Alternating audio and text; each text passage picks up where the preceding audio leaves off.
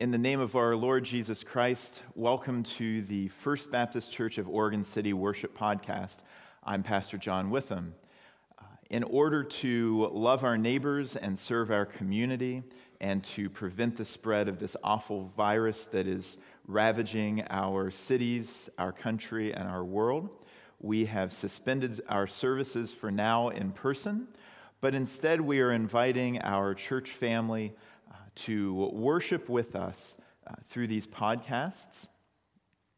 We hope that you are doing well. We are praying for you and your well-being, and we pray that as we sing and pray and read Scripture and hear the Word of God proclaimed, that the Holy Spirit would be moving in your life as well.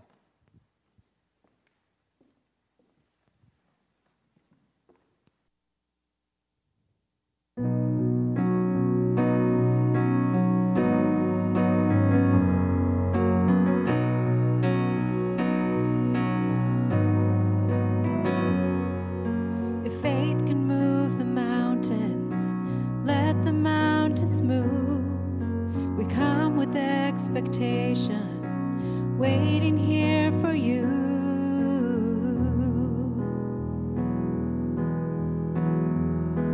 Waiting here for you.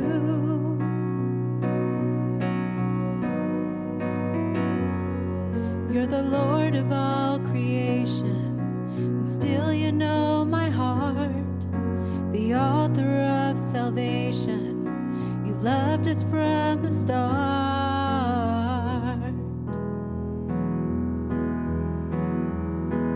Waiting here for you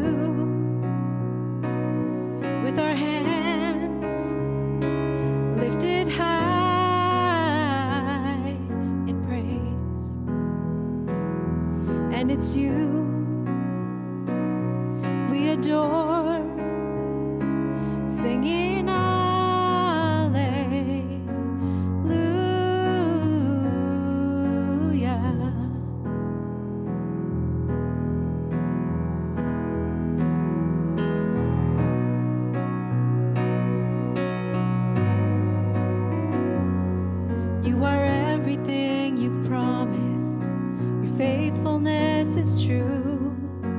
desperate for your presence. All we need is you.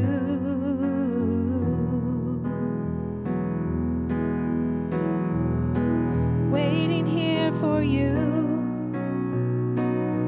with our hands lifted high in praise. And it's you we adore.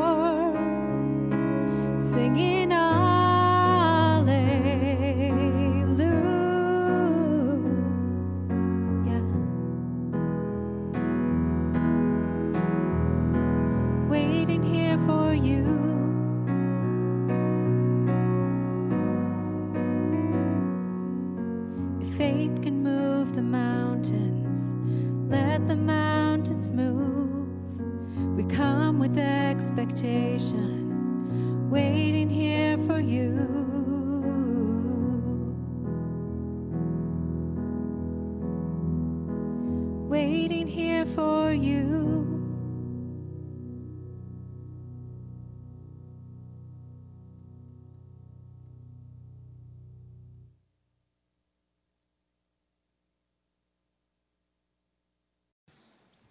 Let's bow our heads in prayer. Dear Father, we bow before you. Again, we are here to worship you and to praise your name. Even though it's not in a church building, we can still worship and praise you. And Lord, I thank you for the season that we just came through where we remembered the death, burial, and resurrection of your Son. And help us to place that in our hearts and keep that with us every day. Because we know that by dying on the cross, you took our sins away. And we know that by raising from the dead, you've assured us of eternal life if we know you as our personal Savior. And Lord, I pray for this congregation. And I pray for the members of the congregation who are not feeling well, who are those who are also into treatments. And I ask that you be with them and that you would give them protection during this difficult time that we are going through. And Lord, there are others in our congregation who have other difficulties. Right now we have a couple of families who are in the grieving process, and I ask that you be with them during this time. And we know that their loved ones were saved, Lord, and they're in your presence, but yet we miss them and we grieve for them. So I ask that you give peace and comfort to the families during this time. And Lord, at this time, because we have to be inside social distancing and some of us need to stay in our homes, depression and anxiety are enhanced. And I ask, Lord, that those who know you would seek you and that they would ask for your help, because you said, I will never leave you or forsake you. And those who do not know you, I hope that someone reaches out to them and tells them about the love that you have for them. During this time, I ask that we, as members of this congregation, can reach out to our friends, our neighbors, or other people in our congregation. But by whatever means possible, Lord, that we would reach out and show our love and our concern for them, because Jesus will do that. And I ask that we take a special interest in our neighbors that are around us, and that we reach to them also, and that we tell them that, you know, we're thinking of them. Is there anything we can do for them? Can I pray for you? Lord, I pray for the people who lead this country. I ask that you be with them as they make these difficult decisions.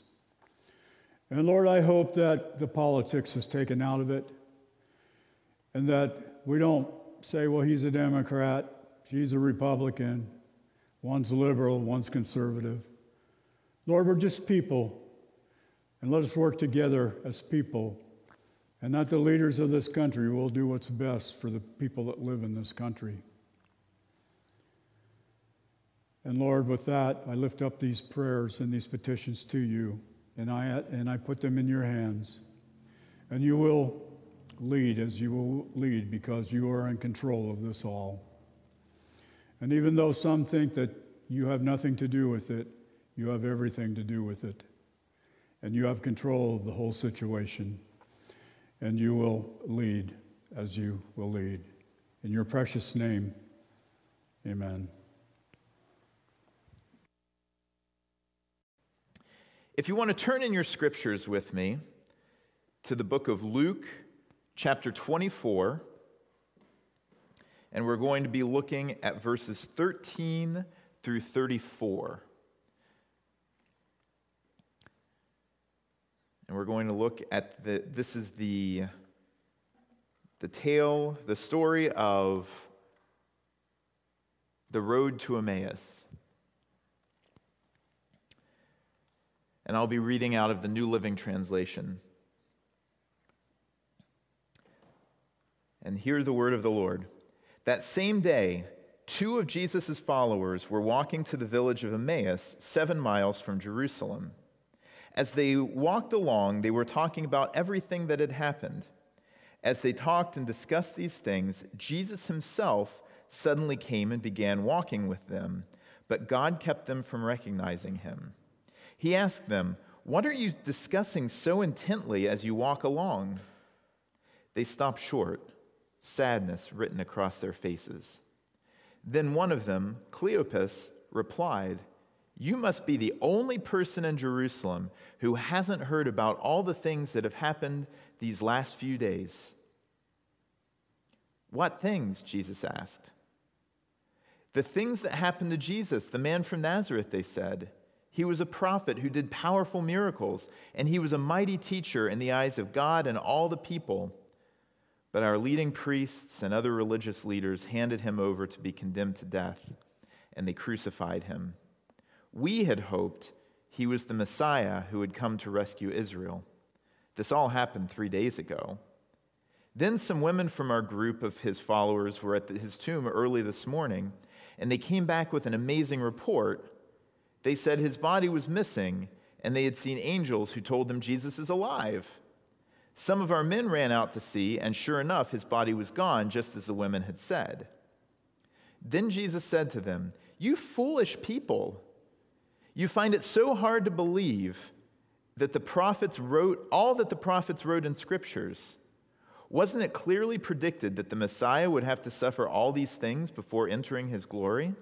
Then Jesus took them through the writings of Moses and all the prophets, explaining from all the scriptures the things concerning himself. By this time they were nearing Emmaus and the end of their journey. Jesus acted as if he were going on, but they begged him, "Stay the night with us, since it's getting late." So he went home with them. As they sat down to eat, he took the bread and blessed it. Then he broke it and gave it to them. Suddenly their eyes were opened, and they recognized him, and at that moment he disappeared.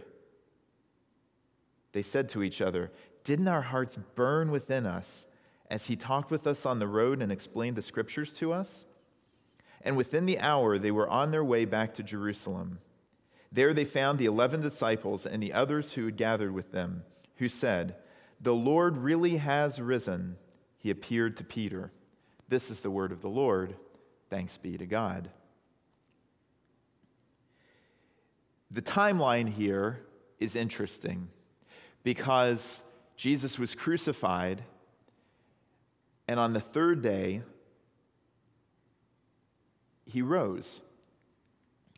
And we remember from last week how the women had gone to prepare to continue the process of preparing his body for burial, and Jesus was nowhere to be found, and 2 angels were present, ready to tell them, Jesus isn't here. And they went back to the disciples, and instead of listening to and believing the women who had preached the good news to them, Peter had to go see for himself, so he went and found the empty tomb and was puzzled. This story picks up exactly where we leave off with Peter. And we meet 2 people, one named Cleopas, and the other who in this passage is unnamed. However, in John 19, there we meet Mary, the wife of Clopas, and there is sufficient evidence to believe that Cleopas and Clopas are the same person, and that Mary, this Mary, the wife of Clopas, is Cleopas's companion in the book of Luke. They are traveling to the town of Emmaus outside of Jerusalem, and it's about a 7-mile walk, and even at a leisurely pace, you're looking at somewhere in the ballpark of a little over 2 hours, thereabouts. If you're walking briskly and are tall and have long legs, then you can probably make it quicker. But if you are shorter, then, well, you probably are going slower. Being 6'2", I usually walk at a brisker pace. But they have set out to Emmaus, and we don't know why. But along the way, they meet Jesus. It's at this point I want to pause and take a consideration to one of my favorite book series, one that I have mentioned frequently, and that's the Chronicles of Narnia. And in the Narnia books, there are 7 of them, and of those 7, 5 of them are concerned with the Pevensey children, or people, children who will come after them. And in every book, they enter Narnia, they enter differently. They never enter Narnia the same way twice. Narnia being a kind of allegory for the spiritual realm or the kingdom of God or the place, a place where that is much like our earth, but just things are a little bit different. And I think as followers of Jesus, it's important for us to look at how we entered faith with Jesus, because that many times tells us where our expectations of Jesus lie. If we came to faith in Jesus because we grew up in church, because we grew up in Christian families and Christian homes, at least in my personal experience, a lot of times Jesus and our concept of Jesus and God can tend to skew and look a little bit like our parents. And fortunately for me, I had a mother and father who loved me, and we lived with my mother's parents, and I had a grandmother and a grandfather who loved me very much, and I never had to doubt their love for me. And so I was always able to understand God's love for me. But I know not everybody is privileged as I am to be born into a family that where they know that they are loved all the time and where they know the love of God so freely and richly. And to some people, God looks a lot different. And by extension, Jesus looks a lot different. And some people don't come to know Jesus from the very beginning of their lives.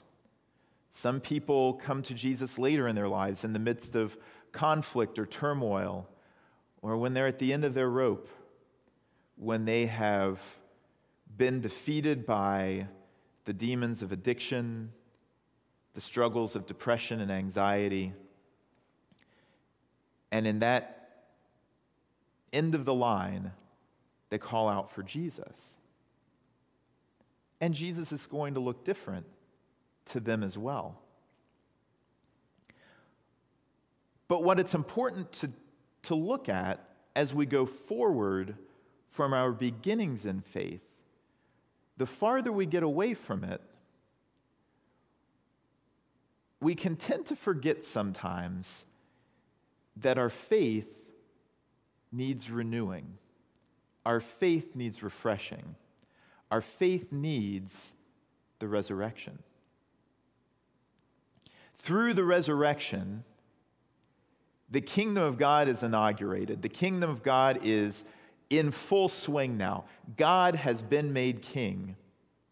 The coronation ceremony happened on the cross, and the celebration happens through the resurrection.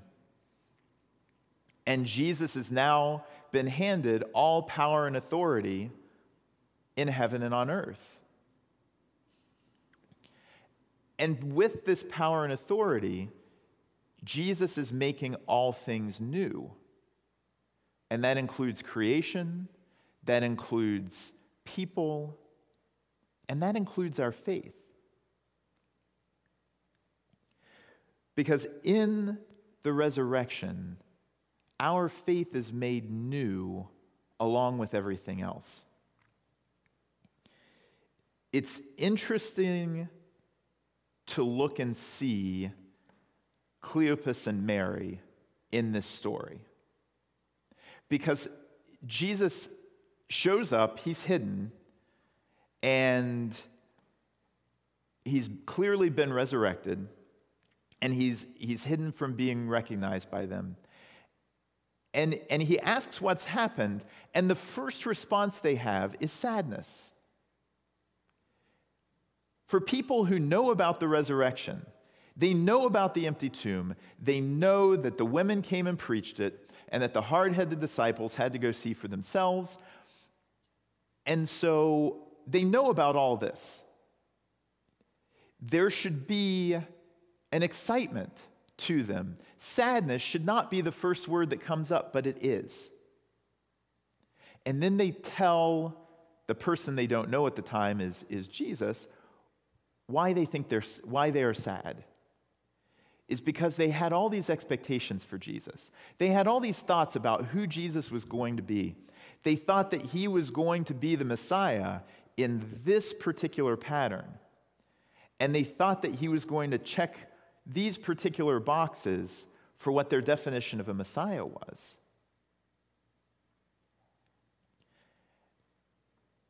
And I would put forward this morning that we do the same thing.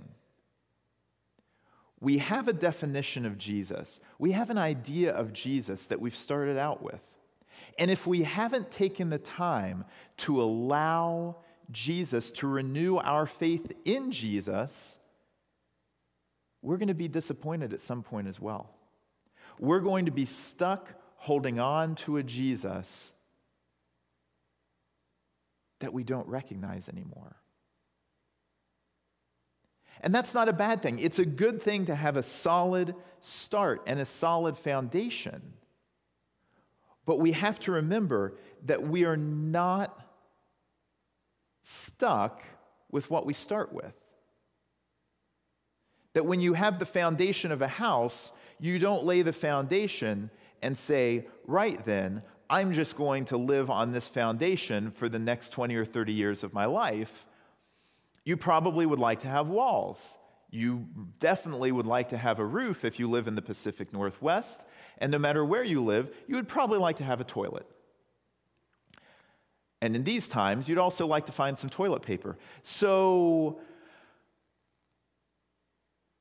we have a foundation, but we have to build on it.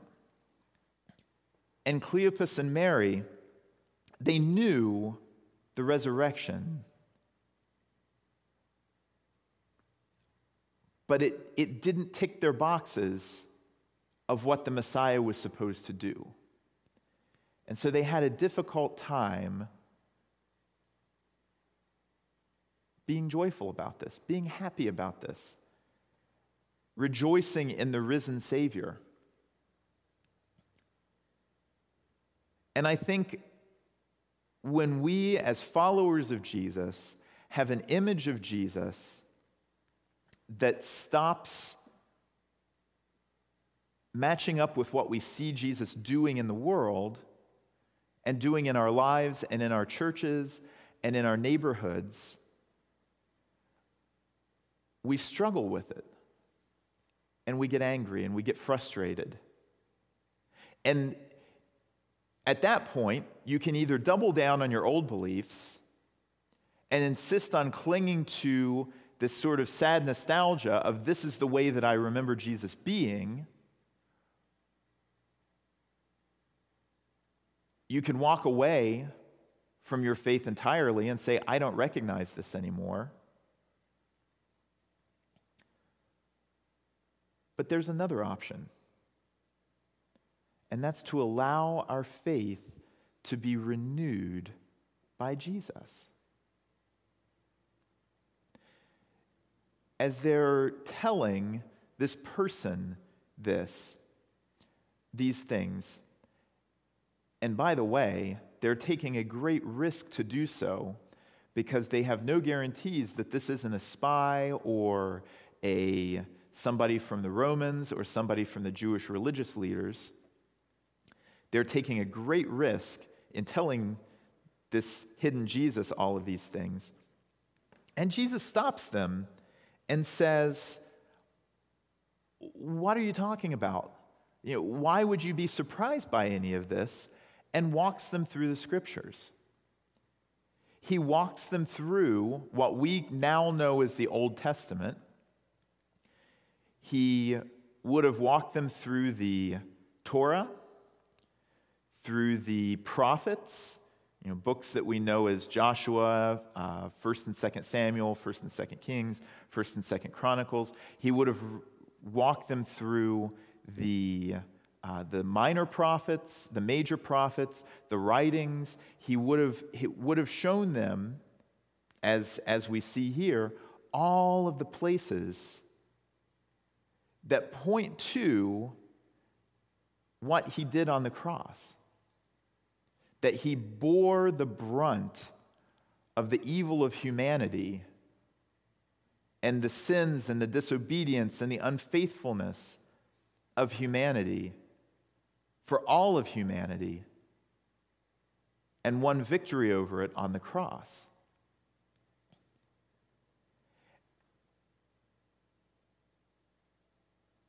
And he puts this in a context so that they can understand it, so that they can see where they are now in faith. And we have to do the same thing. When we encounter Jesus in the Scriptures and consider what our lives mean in light of that, we properly understand who we are. Normally, we look at the Scriptures from the standpoint of, okay, here's a Bible passage, how do I apply this to my life? And I'm not saying don't do that, because there's lots of places in Scripture where we need to say, right, here's what I need to be doing as a follower of Jesus. I need to go do that. But there's also times in Scriptures when we need to find where we are in Scripture. We need to find if our faith matches up to who Jesus is. If we're still clinging on to an old idea of who Jesus is, we're not going to shake that by doubling down. And we're going to miss out on the redemptive work of Christ all around us and within our own lives if we're doubling down. And we're definitely going to miss out on it if we walk away. There's a term that's popular right now called deconstruction, where it's a process of questioning things that you've believed for a long time. And lots of people who are more intelligent than I am have written loads about deconstruction, but what I'll say about it is this, is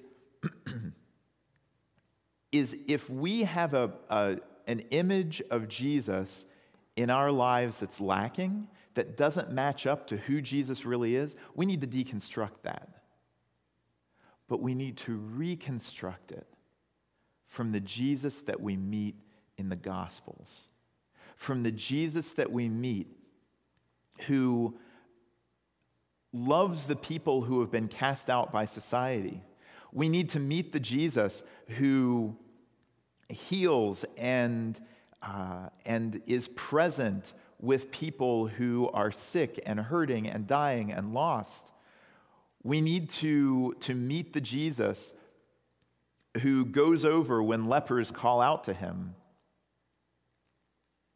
We need to meet the Jesus who spends a significant amount of time, Scripture, eating. That's a Jesus that I like.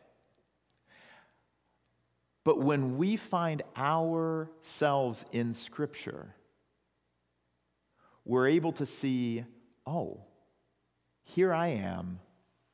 Here's what Jesus is doing. Here's what I can recognize is happening in my world and in my community, and we can discern that. Mary and Cleopas are talking about this with Jesus, and they're traveling on, and they invite Jesus into the place that they're staying. And as they sit down to dinner, it's interesting that Jesus either takes or is given, we don't know, it's not in the text, but one way or another, he has assumed the role of the host. Because in Jewish dining traditions, the host broke the bread. And there's four big words that we see in this passage that are significant. That Jesus took the bread, blessed it, broke it, and gave it to them. It is all four actions of the table, of the Lord's table. We gather at the table to meet Jesus, because after he does this, once they see him take the bread and break it and bless it and break it and give it, They recognize him. The light comes on. They know who Jesus is because they've seen him do this before.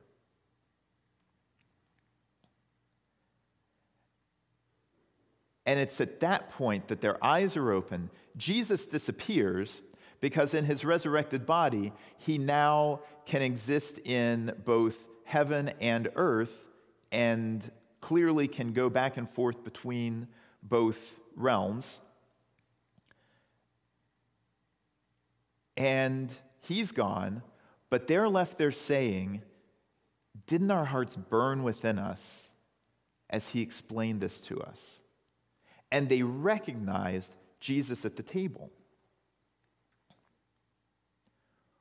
When we cling to old ideas of Jesus,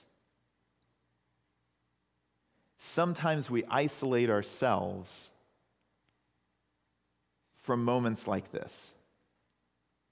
We don't want to be around other people, or if we do, we want the people that we're around to be exactly like us, to have the same conception of Jesus that we do. But it's at the table. It's at the table set for us by Jesus. Call it communion, call it the Lord's Supper, call it the Lord's table.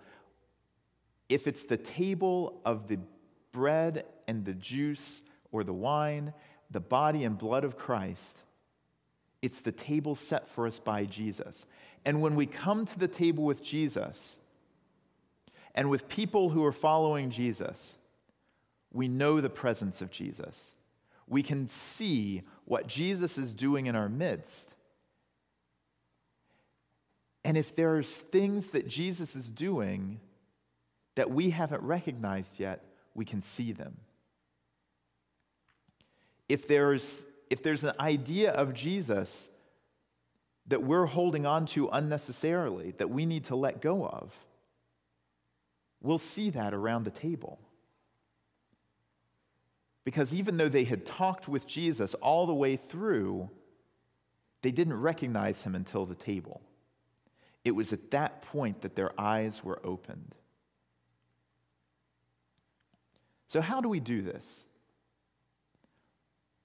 How do we give up an old, unhelpful view of Jesus? Because as I said earlier, the saving moment, the moment when we came to believe in Jesus that set us off on a lifetime of belief is not a bad thing until we make an idol out of it, until we put it on a pedestal and refuse to move forward from it. So how do we do this? First of all, we do it prayerfully. We do it in prayer, asking Jesus to show us who he really is. But at the same time, I think we have to engage in Scripture. And reading Scripture is a funny thing, because do we have a tendency to read into it what we want to sometimes? Yeah, we do. But if we are praying that Jesus will be present with us in Scripture, and then we start with something like the Gospels, we meet Jesus bang on immediately, and we start to see who he is, especially if we start with a Gospel like Mark. Mark gets straight into the Jesus story very quickly. Or if we start with something like John, where we see a big overview of who Jesus is and what God is going to do. It's almost like a symphony where you have an overture that sets out the theme for the whole evening that you'll hear played over and over again. In the beginning was the Word, and the Word was with God, and the Word was God. That's the theme that you hear over and over and over again in the book of John. We pray and we read Scripture, and we do this hand in hand, but the thing that's indispensable is we can't lose the table. We can't lose the church. If we are isolated as followers of Jesus, from meeting with and convening with and communicating with other followers of Jesus on a regular basis, then we start to get our own ideas and cling on to more of those own ideas. And we don't get to see what Jesus is doing in the larger community. When we gather at the table of the Lord, it's when we tell the family story. It's when we see what's going on in the family, in the community of God's people. And it's when we see, oh, this is what Jesus is doing in his life, in her life, in this life, in that life, in this household. And when we start to see that, we can see more clearly who Jesus really is. Because when we look at Jesus, we see God. And a lot of people who have difficulty believing in God do so, I think, because they've never seen Jesus. Or if they've seen Jesus, it's been through the imperfections of his followers. But at the table, we bring those imperfections. We confess those imperfections. And we bring them to Jesus, who loves us and died for us because he loves us. I want to go back to that phrase. Didn't our hearts burn within us as he talked with us on the road and explained the scriptures to us? When we trust that Jesus is going to guide us along the road of life, we have to take Jesus with us. We can't keep returning to the past. We have to continue going forward. Because what happens when they realize exactly what has just happened is they realize that something bigger is going on, and they book it back to Jerusalem, and they find out that Jesus has been doing other things in the lives of other people as well. As we learn to see Jesus, we will see Jesus working in so many places, and God will be so much bigger and more glorious than we ever imagined. And we will know his love and grace and mercy and greatness better than ever before.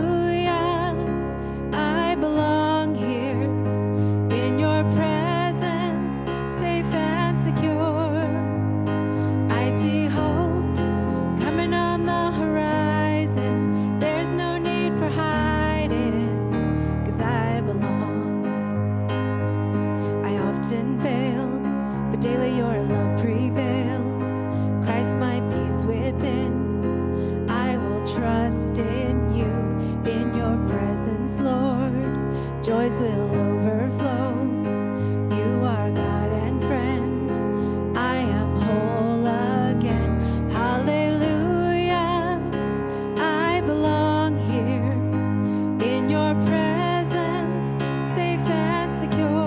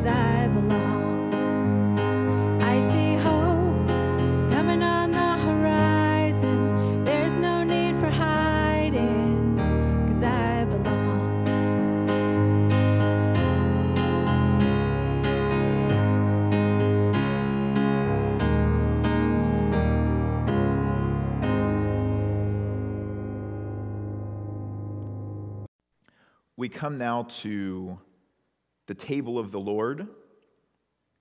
It's appropriate that we were talking about that this morning because this is a regular communion Sunday for our church. It's unusual to talk about the church and talk about the Lord's table in these times because we are, for the sake of the world, living in our own homes, quarantining, existing in our own spaces. We're thankful for the technology that has allowed us to connect with each other. And through that technology, on the first and third Sundays of the month, as many as can gather via Zoom have been invited on these Sundays to celebrate the Lord's table together, again, via Zoom. And it's not perfect, and that's okay, because Jesus is. And right now, we are doing our best to stay connected to each other, to encourage each other, to keep each other lifted up.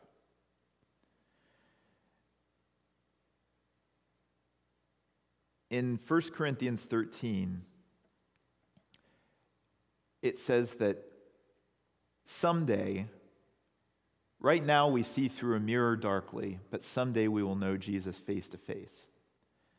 And there's a day when the kingdom of God will be brought in its fullness, that Jesus will return to set foot on this earth once again and to call an end to this present age of darkness, the one that's beset by pandemics and natural disasters and things like that, and to usher in an age where God is king, present over his people, and where heaven and earth are one. But until then, we do our best to be faithful and know that this is not going to last forever, that we will, we pray, be able to meet together responsibly soon. But in the meantime, we trust God and we do our best to be his people in these challenging yet opportune times. And so as we come to the Lord's table, you might have bread and grape juice as staples in your house. You might not. You might have crackers and soda. You might have orange juice and Cheez-Its. You might have milk and cookies. At this point, you may have jelly beans and a glass of water. I don't know. But the important thing is that we recognize that at the Lord's table, we come forgiving and seeking forgiveness. We come looking to discern where God is present through Jesus in the power of the Holy Spirit in our church, in our homes, in our neighborhoods, and in our world. And we faithfully remember through whatever means we happen to have the body and the blood of our Lord Jesus Christ. For I pass on to you what I received from the Lord himself. On the night when he was betrayed, the Lord Jesus took some bread and gave thanks to God for it. Then he broke it into pieces and said, "This is my body, which is given for you. Do this to remember me." In the same way, he took the cup of wine after supper, saying, "This cup is the new covenant between God and his people, an agreement confirmed with my blood. Do this to remember me as often as you drink it." I now invite you to take the bread, to consider that this is the body of our Lord, that Christ is present wherever you are. And in that recognition, take and eat the bread.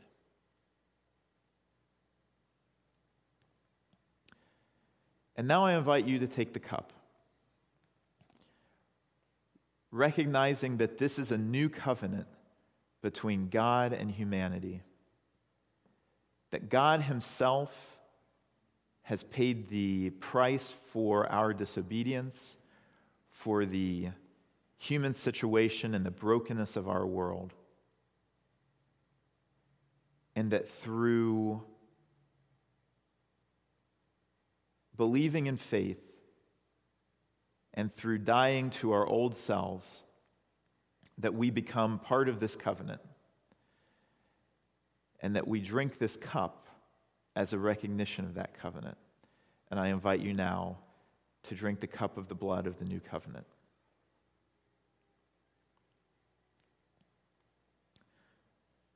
The Apostle Paul tells us in 1 Corinthians chapter 11, verse 26, "For every time you eat this bread and drink this cup, you are announcing the Lord's death until he comes again." Amen.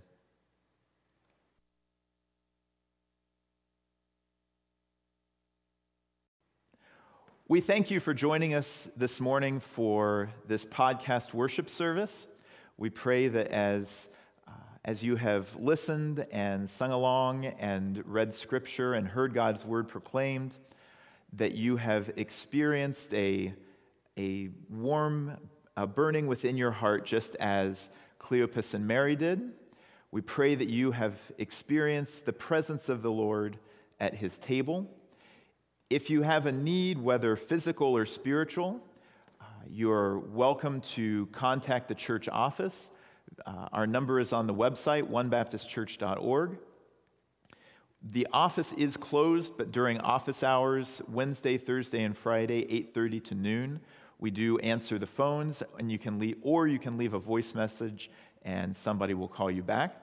We would like to thank our director of music, Melissa Mellinger, for leading us in song this morning. We'd like to thank our church moderator, Jim Leatherman, for leading us in prayer. We'd like to thank our sound engineer, Gary Hunley, and his assistant, Doreen Hunley. And we'd like to thank Katie Witham for moral support and coffee provisions. And remember, love God, love your neighbor, and wash your hands. Amen.